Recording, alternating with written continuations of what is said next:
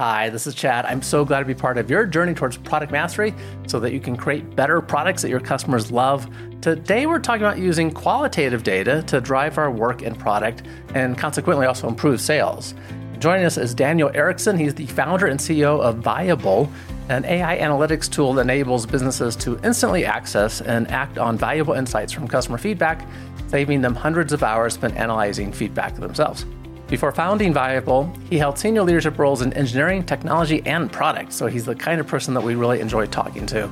Also, as a reminder, listeners, we do create a written summary of everything we discuss, including a one page action guide to help you put into action immediately some of the key takeaways that Daniel will share with us. It also turns out to be a really good discussion guide if you want to to share any of these topics with your group and you have a discussion, maybe that lunch and learn meeting about it. So get those resources at productmasterynow.com slash 462. This podcast is made possible by the Rapid Product Mastery Experience. That's the RPM experience. This helps product VPs and leaders get their product managers and everyone else contributing product to increase performance, working alignment to reach your North Star objectives. It's really best for new teams or for established teams that are facing some big objective, maybe a really tight deadline or uh, new work that we haven't done before. What we do is we meet virtually for nine weeks, 75 minutes each week, and the participants learn the seven essential product knowledge areas. And in the process, they're building trust and improving their collaboration with each other. I created the RPM experience several years ago, building on my PhD work in innovation, and I've refined the experience through real world experiences in many organizations since then.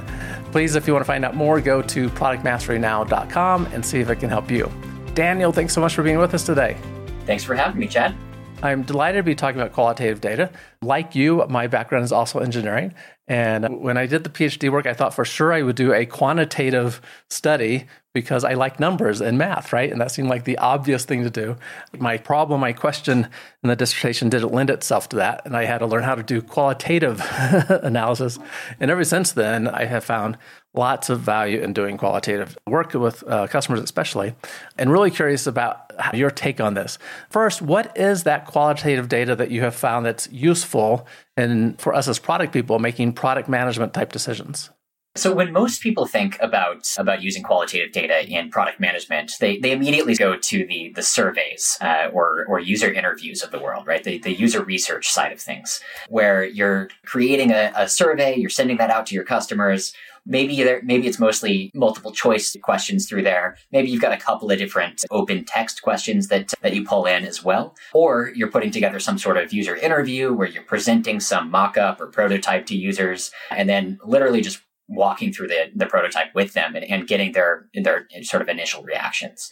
That's what most people think of when you first think about qualitative feedback and, and data that, that product teams use. That said, I think that there's a huge wealth of, of other kinds of qualitative data that often gets ignored by product teams. And that's mostly because it's just so damn hard to use. So this is things like customer support tickets, sales call transcripts, social media mentions, and yes, survey responses, interview transcripts, and the like. But also things like product reviews or app store reviews. Oftentimes you've got somebody in the on the team who's responsible for reading through all of that stuff, synthesizing that into some sort of insight, and then disseminating those insights across the team. Typically, this is a very manual process, though, and so very few teams actually decide to do the work. It's a very manual process. That, that's a huge amount of data, right? Depends on the presence of the company in the market and the product and who, how many people are talking about it. But this adds up quickly.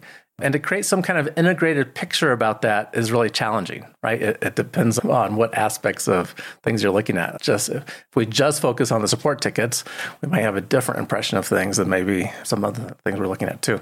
So, talk us through a little bit about maybe making better use of this data as product people. What, what can we gain from it? How can we put it into action? Absolutely. Let me walk you through the typical manual process uh, that I've seen companies uh, do uh, to do this before. And actually, prior to, to starting Viable, most of the product teams that I work with actually did some form of this in one way or another. So typically it starts with somebody on the product team saying, Hey, we need to know more about what our customers need from us. What problems are they hitting? Uh, what feature requests do they have? How do they actually talk about the values that they, or the value that they get from the product itself? What questions do they ask most frequently? All of these are, are top of mind questions that product teams often have and CX teams and sales teams and marketing teams as well. Typically, what happens then is some product leader uh, on the team goes to some poor associate PM and asks them to collate all of this data together. And what they do is that person will then go to the customer support team and they'll ask one of two things. Either, can you get me your raw data so I can do this work for you? Or can you tell me what the customers are saying? Can you do that do that work for me? Typically, either the head of customer support or whoever it is that they're interfacing with over there will then ask, will then either give you a response just off the cuff, off the top of their head, which will lead to bias. It'll likely not be the most, the most sort of big picture view of what's going on. It's going to be whatever the loudest customer was or the latest customer. All of that stuff is going to produce bias. So either the, the associate PM themselves or that person over on the CX team will then sit down and read through everything. What this typically looks like is getting an export for, from your Zendesk or your Intercom or something like that, piping it into Excel or Google Sheets, and then adding a column. And basically that column is for the, the bucketing system that you're going to use, right? So typically speaking, I see roughly anywhere from five on the low end to maybe 20 on the high end, different buckets that teams will use. This can be something like Bluetooth or onboarding or checkout uh, or Android. And they'll basically read through each one of them and tag them, right?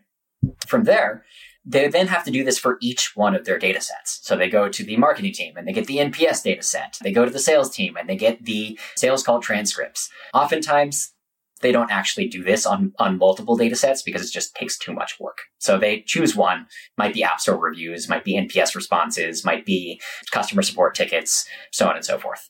Then they go through and they actually spend the time tagging each individual one. And when they're done with that, they then look up pivot tables. They dig in and they go, okay, here's the volume of this one. Here's our biggest one. Let's go ahead and read through all of those, synthesize that into maybe a paragraph of a summary for that and write up a report. That report then gets sent to the, the top level leadership. Generally speaking, it hits the, the highest person in product first. That person reviews it, maybe cherry picks a few different things from it, and then presents that to their executive team.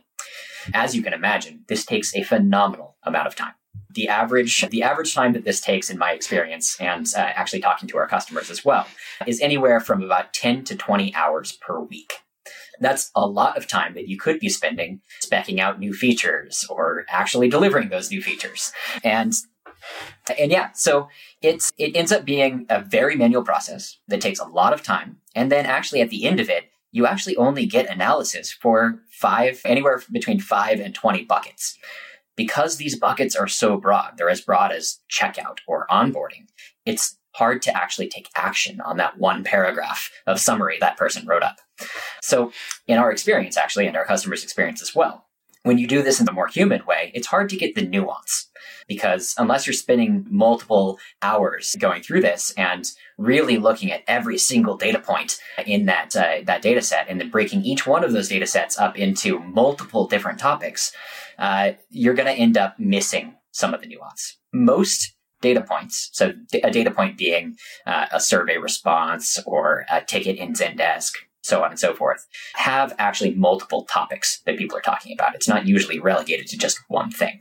However, most humans who read it will look at it and go, they're mainly talking about checkout here, so I'm just going to tag it as that but they might have talked about onboarding, checkout, mm-hmm. team management, like all of that stuff might have been included in that. And so it's really difficult uh, to get that nuance if you're just using these large buckets. But it's also really hard to get the nuance if you've got 120 different buckets you're trying to manually sort things into. So it's really it's a chicken and egg thing where it's, it's hard to get the fidelity of information that you need uh, to act on it, but you need that information to act. So this is where actually we found that artificial intelligence is starting to help companies make better decisions around this stuff. Because instead of spending all that manual time going through all of your stuff, you can actually have computers do that now and actually do it in a more nuanced way than most humans are capable of. We'll be back in just a minute. This podcast is sponsored by the RPM Experience, the Rapid Product Mastery Experience. In just nine weeks, meeting 75 minutes a week, product managers, teams, and leaders become product masters, creating more value for customers, their organization, and themselves. You will build a broad foundation of product management knowledge, get everyone on the same page, while also improving collaboration and renewing a focus on the customer, all resulting in higher performance.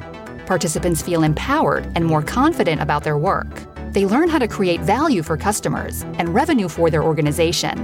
One product leader who used the RPM experience across a global organization said it is the only training that provides an integrated product management perspective. It did exactly what I needed.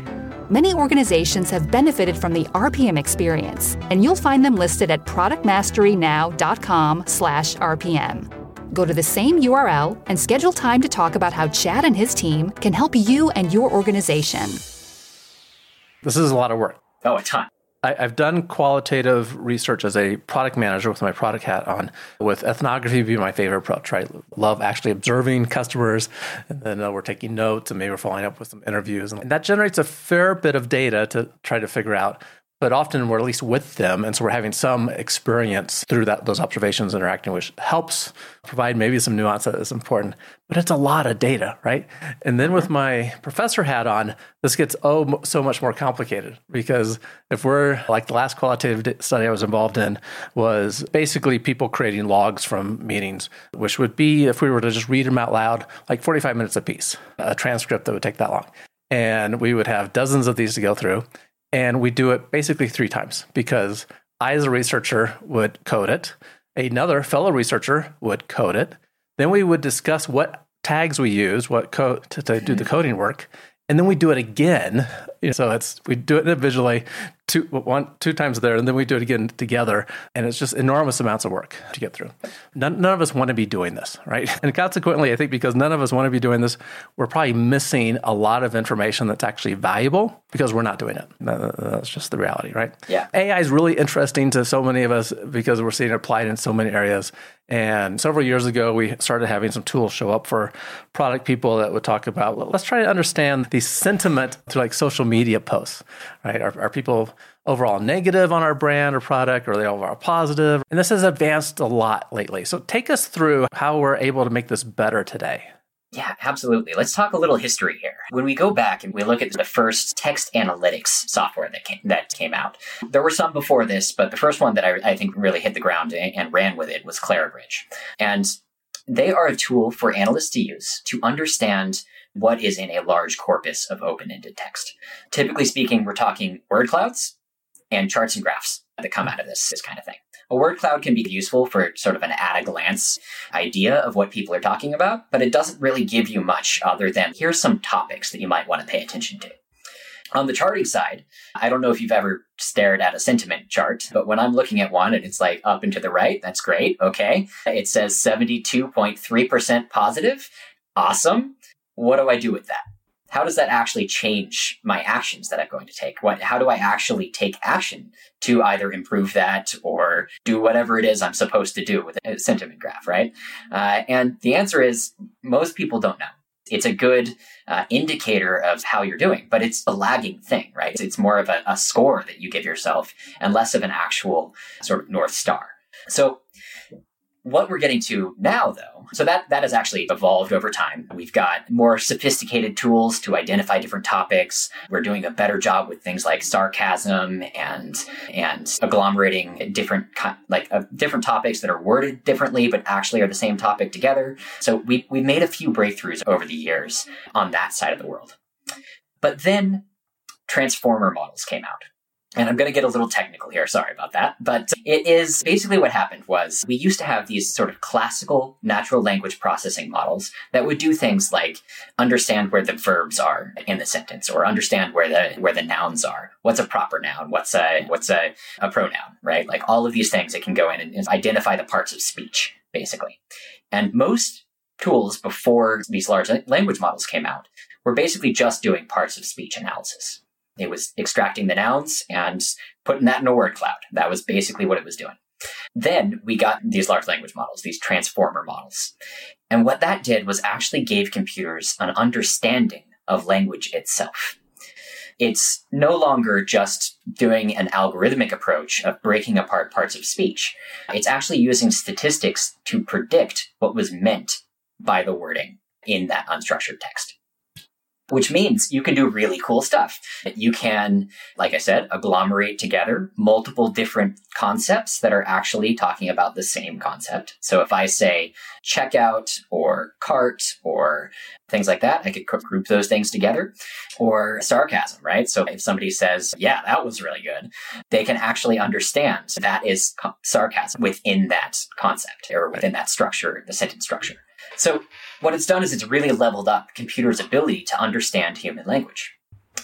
And with that, we've actually been able to push the, the technology much further to be much more helpful in analyzing these large bits of text.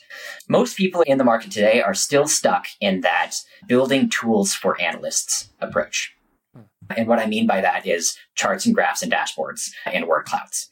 Um, they're getting better and better because they are able to understand sarcasm better, so their sentiment is, is more accurate. They're able to put those synonyms together so that their topics become more accurate. And we're starting to do a little bit more sort of thematic analysis. And that is basically clustering groups of text together that are all talking about the same thing.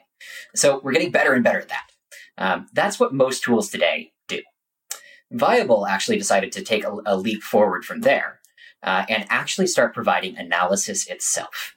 Uh, so instead of just grouping things together and identifying these themes, uh, we actually wanted to dig in and analyze each one of these themes uh, the same way that a qualitative analyst would do it themselves. So instead of being a tool for analysts, Viable is basically an analyst. You interact with it by piping data into it and then actually asking questions and, and producing reports based on, on the data itself. And each one of our reports actually identifies a ton of different themes uh, and then actually outputs a, a full list or a full analysis for each one of those themes. That includes what are people talking about? Why are they talking about it? Who's talking about this thing? And what should you do about it? And that's every single theme. So instead of pumping out, say, a dozen themes like you would uh, in the more manual process, we'll pump out 120 themes uh, that are all each much more actionable. So instead of something like checkout, it could be users having trouble adding credit cards at checkout, right? What, what basically has allowed us to do this are, is these large language models like GPT-3, ChatGPT, Claude, the stuff from Google like PaLM. And all of these are really like, we're in just a renaissance right now for language AI. And it's been really fun to surf the wave for the last three years. Okay, no doubt. Okay, so the I suspect most listeners have had some experience with ChatGPT or image creation through AI. I've used ChatGPT primarily as a writing muse to help generate some ideas for me as I'm thinking about. One day, I was literally staring at the blank page, more or less, for about two hours when I needed to write a case study. And I just wasn't in the mood and wasn't getting into it. I'm like, where am I going to start? Oh, ChatGPT answer this question for me. And it just was a great way to stimulate thought. And I also appreciate that I can tell it when it's off track and it will say, oh, thanks for letting me know. How, maybe this will be more helpful. And we have nice conversations going back and forth with AI. This being an analyst is a very different sort of thing based on my experience with qualitative data analysis. And I haven't used a tool like this for, again, professor hat on when we're doing qualitative analysis. There's some tools to help, but for the most part, they're basically accounting software, right? That they help they, they make the Excel spreadsheet a little bit friendlier for us to yep. work with, right? Because we haven't found as researchers, at least I haven't found, or, or my colleagues I've talked to, particularly good tools to help do some of this automatically. Now it sounds like we're getting there, right? The, think about this really as an analyst take us through some more examples, if, if you would. I just want to make sure this is hitting home to me and hopefully to listeners too. I really like the example of there's a checkout problem. Okay, what do we fix in the checkout problem? We, we need to dig deeper to understand, or, or we might just be putting our effort someplace that actually doesn't move the needle and making the product better for anyone. And in your example, hey, we could return that you're actually having a problem with the credit card entry or processing or something. Can you take us through some other examples that have come up? We actually had one uh, that was this is a little bit more uh, process oriented than product oriented, uh, mm-hmm. so I, I, can show how it, it, works on many different scales here. Uh, but we were working with a e-commerce uh, company that has a lot of shipping to do, and what they do is a lot of custom printing, and then they ship they ship the custom printed items to their customers they were receiving a they were receiving a lot of complaints about t-shirts specifically arriving in a in a bad state. So it was uh, things being torn or scratched or the printing quality not being quite there. And what they did was they piped all the this uh, the customer feedback in the form of, of support tickets into Viable, and we ran our analysis on it. We found probably I think on that one was actually close to 200 different themes that we were able to find, and then they searched through that to find anything about T-shirts because they knew they they had some problem around here. So they searched that. We found a bunch of different themes that had to do with T-shirts, and they dug in and they found this one theme that we had that was actually talking about t-shirt quality after the after shipping. And when they dug in, they they actually realized that the problem was actually with the shipping company that they used, not with the manufacturing process. It was because of the of the shipping material itself was interfering with the with the quality of the products. It was not sort of being it was not structurally sound enough to to properly ship this ship this without hmm. defect. And we were able to figure that out just by reading through the responses. And our system actually made that leap. It looked at it and said okay people are complaining about this and this. And it looks like it's it has a lot to do with with the actual shipping method itself.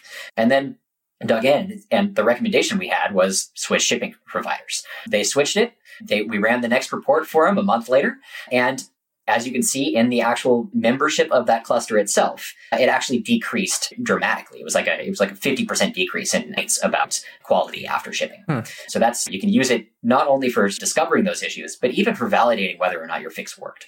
Some ongoing intelligence for us to yeah. Uh, understand where our customers are with products.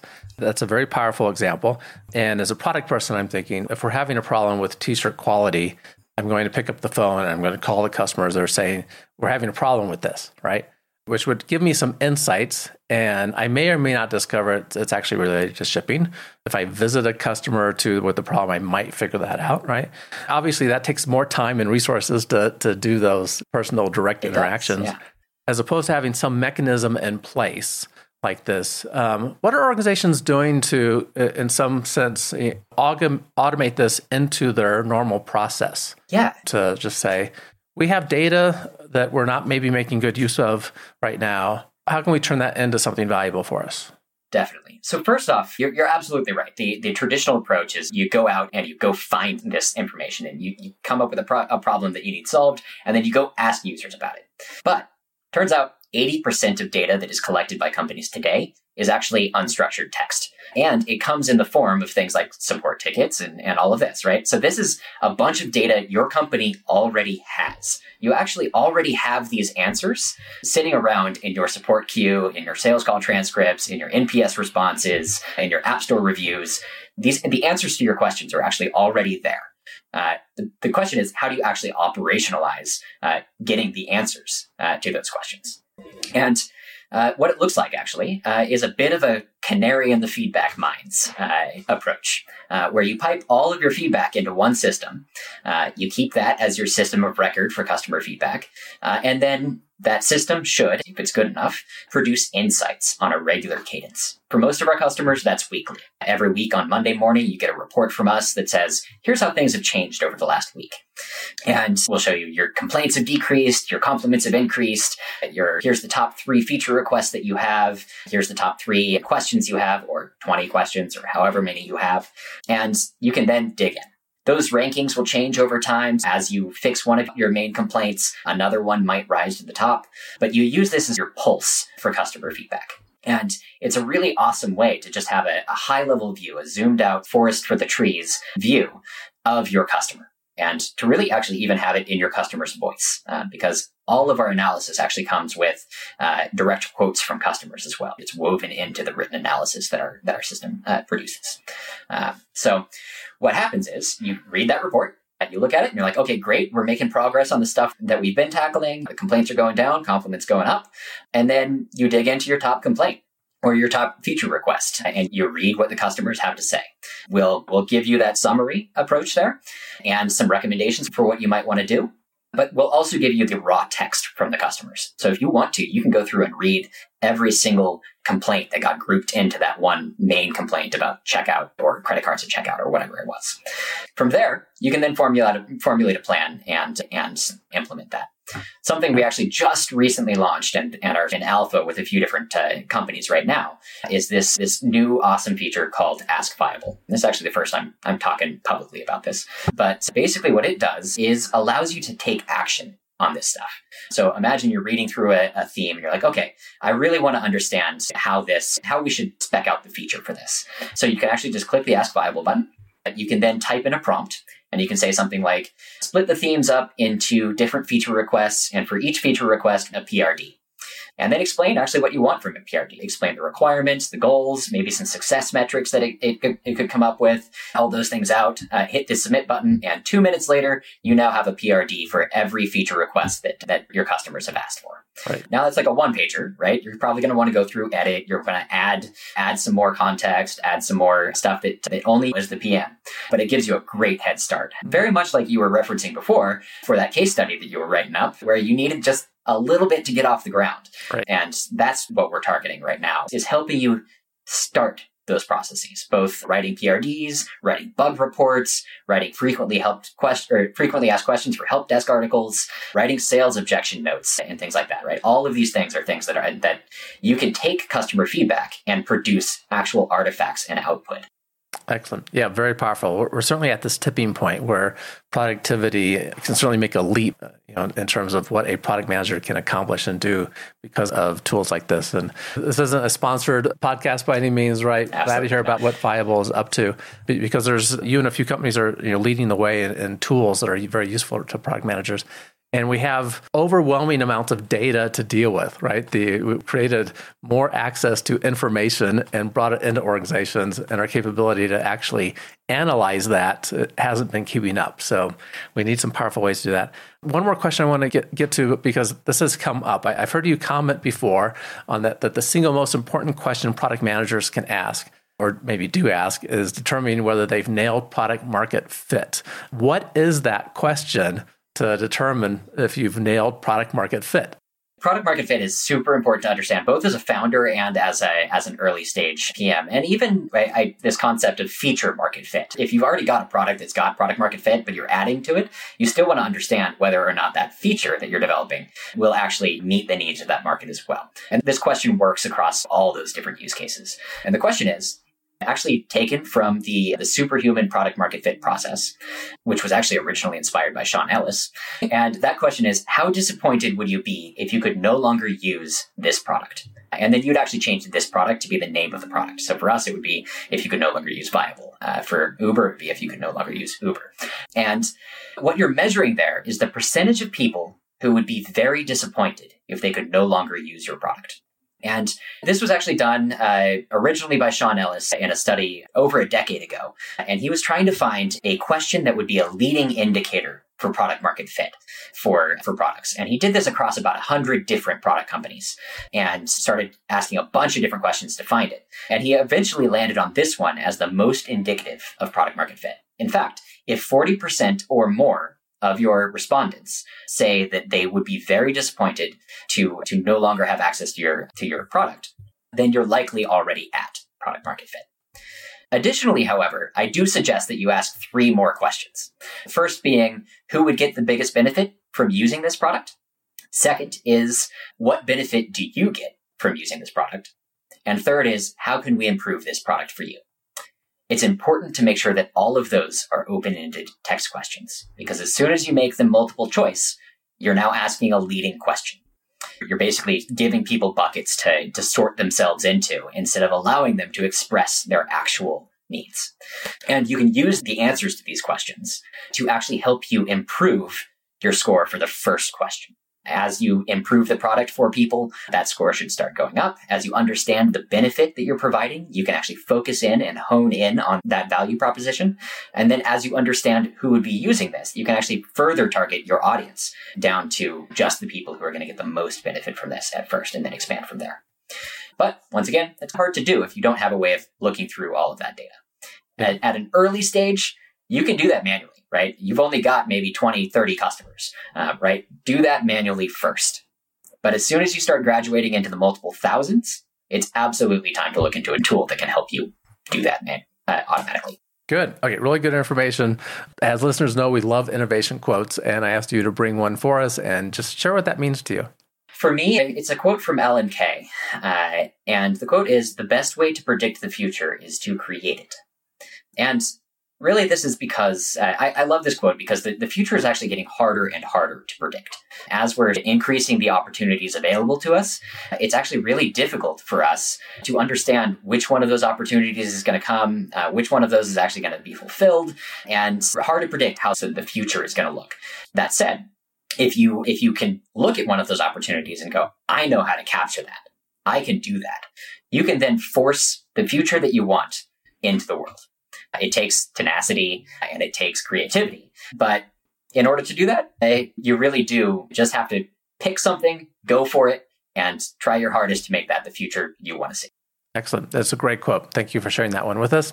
For people that do want to find out more about the work that you're doing, resources that might be available, what do you want to share with us? Yeah, absolutely. Uh, I hope this is a win scenario, but mm-hmm. I, I really do believe that Viable can help every product team build up their build up customer obsession and take action on the feedback. Uh, you can find us at askviable.com. Pretty simple. Askviable.com. And we'll make sure the link is in the show notes as well. But I think we can probably find that one on our own. Okay. Daniel, really appreciate the information and you taking time to be with us today. Yeah, appreciate it. It was fun. Thank you. And listeners, once again, if you want the written summary of anything we discussed and that one page action guide, which is a great discussion guide for your team to have a discussion around these topics, and also will help you with the key takeaways that came up, you can find those resources at productmasterynow.com slash 462. Everyone, as always, keep innovating. Thank you for listening to Product Mastery Now, where product leaders and managers gain product mastery through practical knowledge, influence, and confidence. By listening, you are becoming a product master, creating products customers love. Find additional resources at productmasterynow.com.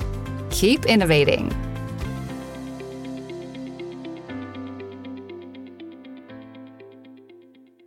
Judy was boring. Hello. Then Judy discovered chumbacasino.com. It's my little escape. Now Judy's the life of the party. Oh, baby, Mama's bringing home the bacon. Whoa. Take it easy, Judy.